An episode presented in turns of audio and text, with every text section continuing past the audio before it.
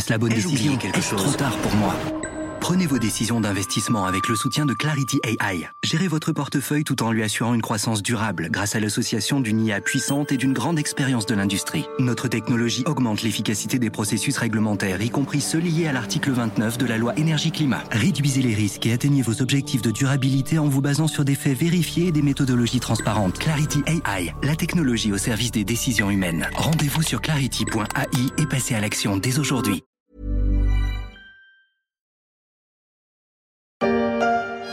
Au pied du Parlement d'Édimbourg, l'hymne européen comme une mélodie de revoir.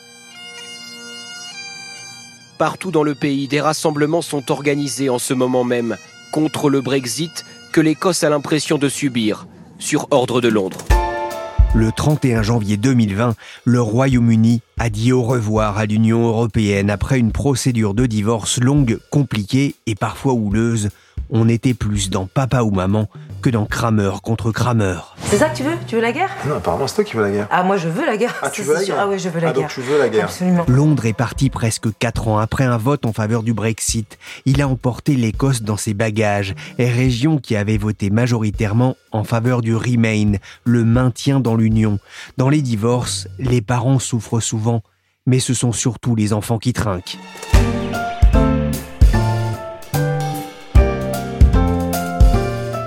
Je suis Pierrick Fay, vous écoutez La Story, le podcast d'actualité des échos. Et aujourd'hui, avec Ingrid Feuerstein, on va voir comment l'Écosse s'est retrouvée dans la peau du cocu du Brexit.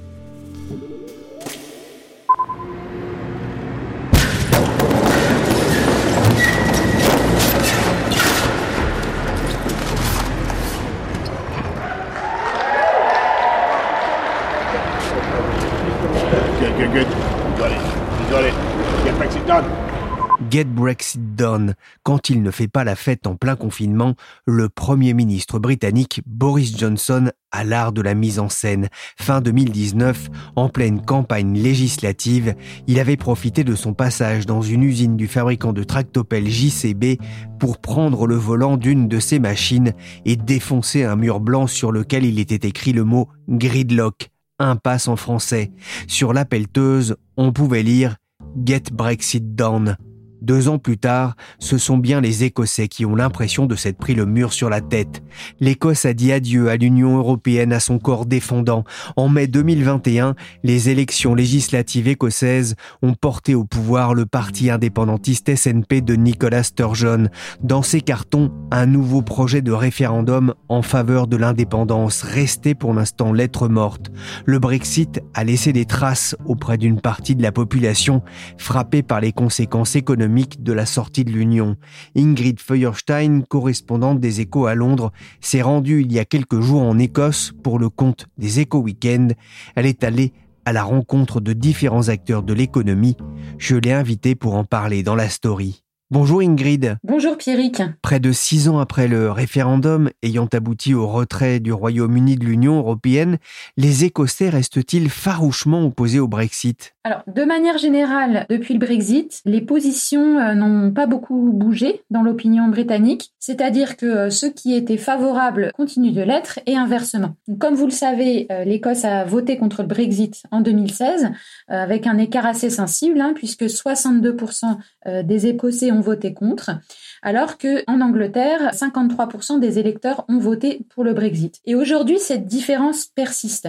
Euh, si on cherche euh, des sondages euh, plus récents sur les effets du Brexit, on voit par exemple que en septembre dernier, neuf mois après le Brexit, 72% euh, des Écossais disaient que les choses se passent mal. Et c'est beaucoup plus élevé que dans la moyenne au Royaume-Uni, où 58% des électeurs disaient que ça se passait mal. Et pourquoi est-ce que les Écossais euh, étaient-ils plus europhiles que le reste des Britanniques?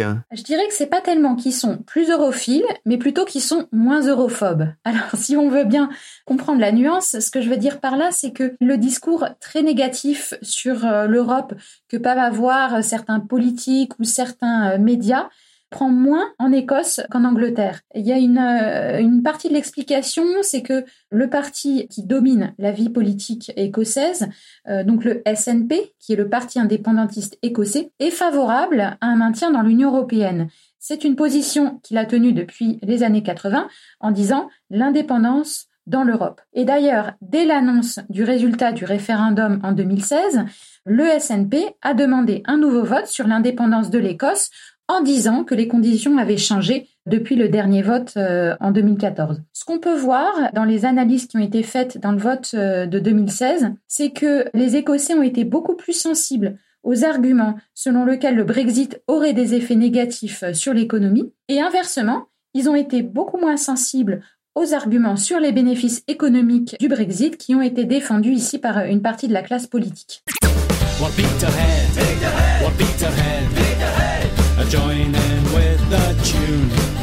Alors Ingrid, si je vous passe la chanson des supporters, hein, des gars qui jouent en bleu, c'est pour vous remettre un petit peu dans l'ambiance de Peterhead. Vous vous êtes rendu euh, dans cette ville de 18 000 habitants qui est située au nord-est de l'Écosse. Pourquoi est-ce que vous avez pris un billet pour Peterhead? Alors effectivement, Peterhead, c'est vraiment à l'extrême nord de l'Écosse, c'est au nord d'Aberdeen, donc on ne s'y rend pas par hasard. Euh, j'y suis allée parce que c'est le plus important port de pêche au Royaume-Uni, mais à la fois, on est dans une région, l'Écosse, qui n'était pas favorable au Brexit. Euh, la pêche a beaucoup décliné à Peterhead depuis les années 80. Beaucoup de pêcheurs ont été contraints euh, d'arrêter leur activité et ça explique en partie le sentiment qu'on peut voir là-bas, où finalement, malgré le fait qu'on soit en Écosse, le sentiment pro-Brexit est assez fort à Peterhead. Dans la circonscription où se trouve cette ville, le vote Leave a rassemblé 62% des voix, donc c'est vraiment différent de ce qu'on peut observer dans le reste de l'Écosse. Et j'ai pensé que revenir sur place 15 euh, mois après la sortie de l'Union européenne, c'était un bon moyen de capter toutes les sensibilités par rapport au vote sur le Brexit. c'est vrai que la pêche, c'est la, première richesse de, cette ville. Vous l'avez dit, euh, il y avait plutôt euh, beaucoup d'attentes hein, liées notamment à cette séparation avec l'Union européenne. Alors, Comment est-ce que les pêcheurs vivent-ils cette séparation, ce divorce? Le sentiment est vraiment ambivalent. En majorité, les pêcheurs étaient favorables au Brexit avant le référendum, parce qu'ils se sont sentis lésés par les politiques de quotas de pêche euh, mis en place par l'Europe et parce que chez eux, on voit bien ce sentiment que les décisions prises à Bruxelles n'étaient pas toujours dans l'intérêt de leur pays. Avec le Brexit, on leur avait promis de regagner la souveraineté sur les eaux britanniques, mais c'est une promesse qui ne s'est pas concrétisée parce que dans la négociation sur l'accord sur le Brexit, cette demande des Britanniques a été abandonnée dans la dernière ligne droite pour éviter un no deal qui aurait été beaucoup plus dommageable pour euh, l'économie. Les pêcheurs ont vraiment très mal vécu ce revirement et euh, ils ont le sentiment que Boris Johnson les a trahis. Deuxièmement, avec le Brexit, la pêche est pénalisée par les contrôles douaniers instaurés par l'Union européenne. Pourquoi? Parce que c'est un produit d'exportation, c'est un produit frais, donc qui va mal subir les retards de livraison, et vous avez dans la pêche beaucoup de petits producteurs qui n'ont pas la structure d'un grand groupe pour accomplir les formalités administratives. Donc si je résume, non seulement la promesse qui a été faite aux pêcheurs n'a pas été tenue, mais c'est un secteur qui est le premier à subir les conséquences négatives du Brexit.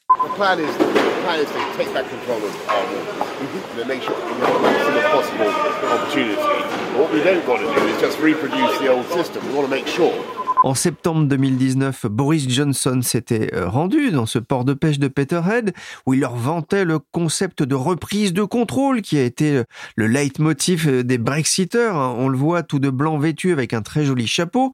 L'ambiance était joviale, les rires un peu gras. Deux ans plus tard, est-ce que vous avez rencontré des, Brexiteurs repentis? Deux ans plus tard, le sentiment est vraiment différent. D'ailleurs, Boris Johnson s'est rendu à Peterhead l'été dernier et les conversations ont été moins joviales qu'elles n'ont pu l'être en 2019. Repenti, je dirais non, parce que, euh, comme je l'ai expliqué au début, euh, les positions restent assez campées sur le Brexit. En revanche, ce qu'on entend, c'est on aurait voulu un autre Brexit, celui qu'on nous avait vraiment promis. Quelle était l'ambiance dans la criée? C'était un matin calme, après une météo euh, peut-être pas très favorable qui fait que les, les pêches étaient moins importantes que d'autres jours un petit monde euh, où, tout le monde euh, se connaît.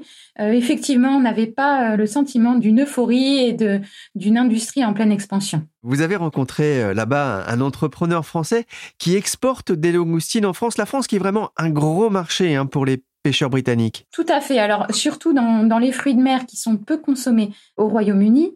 Ce témoignage est très intéressant parce que euh, quand on l'écoute, euh, on prend la mesure de, de l'adaptation qu'ont dû faire ces petites entreprises avec le Brexit. Donc, son entreprise en Écosse emploie 20 personnes.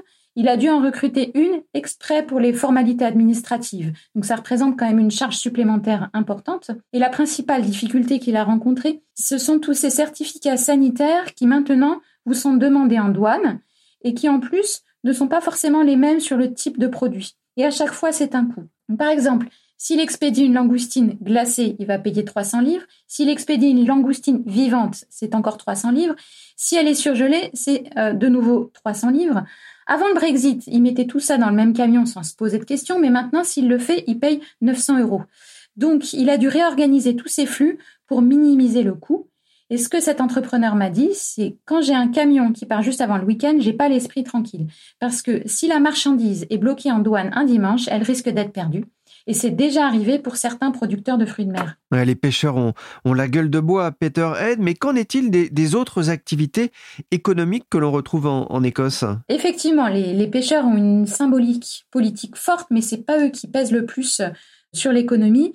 Et c'est vrai que euh, d'autres produits d'exportation euh, sont, sont, mieux sortis. Euh, vous avez deux variables à prendre en compte. La première, c'est la taille de l'entreprise. Donc, par exemple, les producteurs de saumon, qui sont de grosses entreprises, ont réussi à s'organiser. Et puis, il y a la question de savoir si c'est un produit périssable ou non. Donc, une cargaison de whisky, si elle est bloquée en douane 24 heures, c'est pas dramatique, moins que pour les fruits de mer. Et dans les exportations de whisky, ce qu'on peut voir, c'est que dans les premiers mois de 2021, vous avez eu un effet assez important euh, sur les exportations, mais dont on ne sait pas si c'est lié uniquement au Brexit ou aussi au confinement euh, en Europe, parce qu'à l'époque, euh, les restaurants et les boîtes de nuit étaient fermés. Et depuis, sur la deuxième partie de 2021, les exportations euh, se sont reprises. Donc effectivement, quand vous posez la question à Pernod Ricard, on vous répond, euh, pour nous, la page du Brexit est tournée. Ce qu'on comprend en lisant hein, votre article, euh, c'est que la taille, c'est important et que le Brexit a aussi entraîné un repli sur soi justement des plus petits, des nombreuses PME, même si ça ne voit pas forcément, c'est ça dans, les chiffres officiels? Voilà, exactement. Et ça, c'est valable pour toute la Grande-Bretagne, hein, pas uniquement pour l'Écosse. Depuis la fin de la période de transition, donc fin 2020, on voit qu'il y a un écart entre les statistiques officielles et les témoignages des entrepreneurs. C'est-à-dire que d'un côté, euh, les chiffres du commerce extérieur euh, ne sont pas dramatiques. Ils montrent qu'il y a effectivement eu un trou d'air début 2021, mais parce que vous aviez eu du surstockage fin 2020 en perspective du Brexit, et puis à l'époque, euh, l'Angleterre était en confinement. Donc ces deux effets ont aussi pu jouer. Et puis après ces premiers mois, euh, vous avez une reprise. C'est ce qui fait que les Brexiteurs disent euh, la catastrophe annoncée n'a pas eu lieu. Mais de l'autre côté, vous avez beaucoup d'entreprises, des, fédérations professionnelles, des, des, chambres de commerce qui se plaignent de toutes ces nouvelles formalités et qui disent le Brexit a affecté les échanges euh, avec l'Europe. Alors récemment, vous, vous avez une étude de la London School of Economics qui est assez éclairante et qui permet d'y voir un peu plus clair sur le sujet. Parce que euh, ce que montre cette étude, c'est que les flux commerciaux les plus importants ont pu être maintenus, mais pas les plus faibles. Et du coup, ces chercheurs en ont conclu que pour les grandes entreprises, le Brexit, ça a été un coût ennuyeux, qu'elles ont payé malgré tout. Mais pour les petites entreprises, c'est juste plus rentable d'exporter et elles ont arrêté. c'est le cas, je crois, d'une entreprise familiale que vous avez rencontrée, les, le Macduff Beef. Oui, tout à fait. Ça, c'est un bon exemple parce que c'est une entreprise qui exportait en Europe. Donc, c'est un producteur, euh, un éleveur, un producteur de viande euh, qui exportait vers des boucheries fines en Europe. Mais ce n'était, les exportations ne représentaient pas la majorité de son chiffre d'affaires. Euh, et finalement, pour lui, continuer d'exporter, c'était trop compliqué. Ils ont arrêté et euh, ils ont ouvert une boucherie dans le centre-ville d'Édimbourg.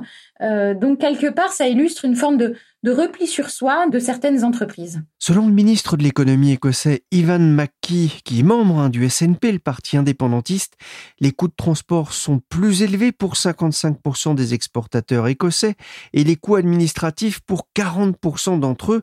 Mais ce n'est pas qu'une question d'argent, le Brexit a aussi complexifier les rapports économiques entre l'Union européenne et, l'Écosse Ce qui affecte euh, le plus ces PME, d'abord, c'est la question du, groupage que pratiquent euh, les, transporteurs. C'est le fait qu'un transporteur va embarquer dans un même camion les cargaisons de plusieurs euh, producteurs.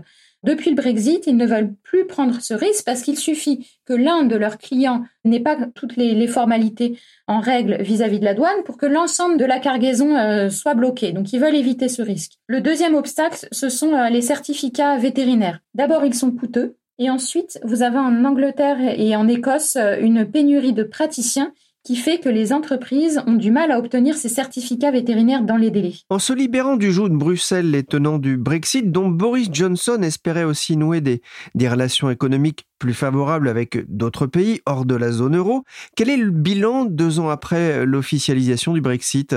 Pour l'instant, c'est encore un peu tôt pour le dire. Les contrats sur les sous-marins australiens, indéniablement, ça représente une victoire pour Boris Johnson. C'est exactement euh, ce qu'il entend quand il parle d'une Global Britain qui va aller chercher euh, d'autres opportunités en dehors de l'Europe. Sur le plan commercial, c'est moins évident. Le, le Royaume-Uni a noué un seul accord commercial qui soit vraiment nouveau depuis le Brexit. Donc c'est avec l'Australie. Mais l'Australie, c'est une infime proportion de, son PIB comparé à ce que représente l'Europe. Ensuite, euh, vous avez aussi toujours la perspective d'un accord avec les États-Unis, mais qui paraît aujourd'hui euh, assez lointaine. Les Brexiteurs, eux, attendaient beaucoup de, de cet accord, mais clairement, ce n'est pas la priorité de Joe Biden aujourd'hui. Après le Brexit, le drapeau européen flottera toujours à côté des couleurs écossaises et britanniques. Pour le gouvernement écossais, la sortie de l'Union européenne a un goût amer et relance l'idée d'un référendum sur l'indépendance de l'Écosse. L'avenir de l'Écosse devrait être décidé non pas par les politiciens de Westminster qui n'ont pas gagné d'élection générale en Écosse depuis les années 50, mais par tous ceux qui vivent ici et qui considèrent l'Écosse comme leur pays. On vient d'entendre la première ministre écossaise Nicola Sturgeon dans ce reportage de France 24. L'Écosse ne voulait pas du Brexit. Les indépendantistes ont remporté les élections en 2021 avec le projet de reproposer un référendum sur l'indépendance de l'Écosse. Où en est-on? C'est pleinement d'actualité parce que euh, le SNP, le Parti indépendantiste écossais, euh, doit présenter cette semaine sa vision de ce que serait une Écosse indépendante, justement en vue d'un prochain référendum. Alors, quand aura-t-il lieu? Ça, c'est une bonne question. C'est un référendum qui a déjà été repoussé plusieurs fois. En 2016, Nicola Sturgeon, donc la première ministre de l'Écosse, a demandé d'emblée un nouveau référendum au lendemain du vote sur le Brexit. Dans un premier temps, il a été repoussé jusqu'à la fin des négociations sur le Brexit, puis de nouveau euh, à cause du Covid, puis de nouveau au motif qu'il faudrait attendre que toutes les euh, conséquences du Covid soient absorbées. On voit que ça peut prendre du temps. Euh, maintenant, ce référendum est annoncé pour fin 2023 est-ce que cette date sera tenue? C'est la question. Mais ces reports euh, successifs montrent bien aussi que la position de Nicolas Sturgeon est assez euh, délicate. D'un côté, le, Brexit a alimenté le, sentiment euh, d'indépendance parce que au-delà des conséquences économiques, vous avez ce sentiment que ça a été l'occasion pour Londres de concentrer certaines compétences et certains pouvoirs lorsque ces compétences ont été transférées de Bruxelles au Royaume-Uni. Alors c'est un petit peu technique comme sujet, mais c'est vraiment un, sujet de tension entre les administrations régionales, donc pas uniquement euh, l'Écosse, hein, mais aussi le Pays de Galles et l'Irlande du Nord, et Londres, parce que sur les aides d'État, sur ce qui remplacera la politique agricole, sur la façon dont seront négociés les futurs accords commerciaux, les administrations régionales ont eu le sentiment que Londres avait davantage concentré euh, ses pouvoirs et derrière, vous avez quand même le sentiment que euh, ce Brexit est un Brexit très anglais. Et ça, c'est à long terme une menace pour l'intégrité du Royaume-Uni. Mais d'autant que ce sentiment indépendantiste, il reste fort. Mais est-ce que les Écossais sont vraiment prêts à, à franchir le pas? Alors effectivement, de là à devenir indépendant pour revenir dans l'Union européenne, il y a un pas que tout le monde n'est pas prêt à franchir. D'abord, les leçons du Brexit ont été tirées. C'est-à-dire qu'un référendum, que ce soit sur la sortie de l'Union européenne ou sur l'indépendance de l'Écosse, c'est sans retour. Et quel que soit le résultat, il faudra aller au bout. On voit bien tous les débats qu'il y a eu après le Brexit sur la, possibilité de, tenir un second vote. Euh, ça a été impossible parce que euh, c'était euh, ne pas reconnaître la volonté du peuple finalement. Et puis en Écosse, vous avez aussi des réticences par rapport à l'indépendance. Ce serait un processus très long de rejoindre l'Union européenne après être sorti du Royaume-Uni, donc il y aurait nécessairement une phase d'isolement pour l'Écosse. Et puis se pose aussi la question du coût économique. Le premier partenaire de l'Écosse, c'est l'Angleterre. Donc si vous instaurez une frontière douanière entre l'Écosse et l'Angleterre, vous aurez des effets économiques bien plus importants que pour la sortie de l'Union européenne. Et finalement, c'est l'un des responsables en Écosse des libéraux démocrates qui a bien illustré euh, ce que représentait ce risque d'indépendance. Il a dit l'indépendance, euh, ce serait le Brexit sur une fusée pour Mars. Boris Johnson semble aujourd'hui fragilisé par ce que la presse appelle le Partygate, le scandale des fêtes au 10 Downing Street durant le, le confinement. Vous en avez parlé régulièrement dans les pages des échos. Ingrid, les indépendantistes écossais peuvent-ils en profiter? C'est encore difficile à dire, mais ce qu'il y a de certain, c'est que le SNP a fait partie de ceux qui ont appelé en premier à une démission euh, de Boris Johnson.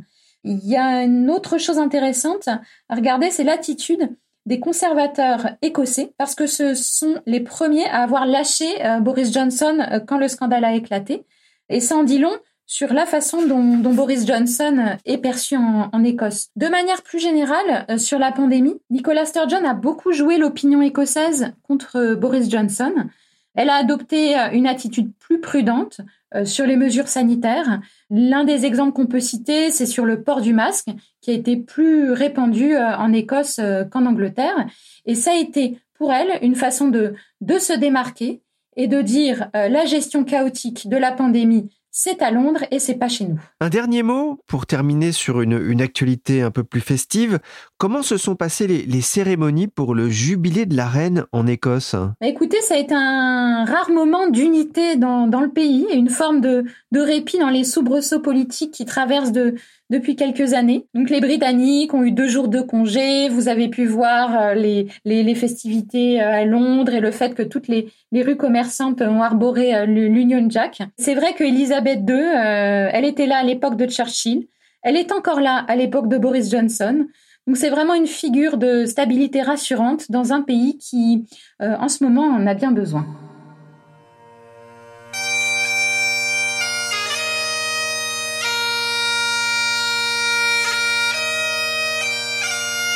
Merci Ingrid Feuerstein, correspondante des échos à Londres pour cette virée post-Brexit en Écosse sous le son des cornemuses de Flower of Scotland.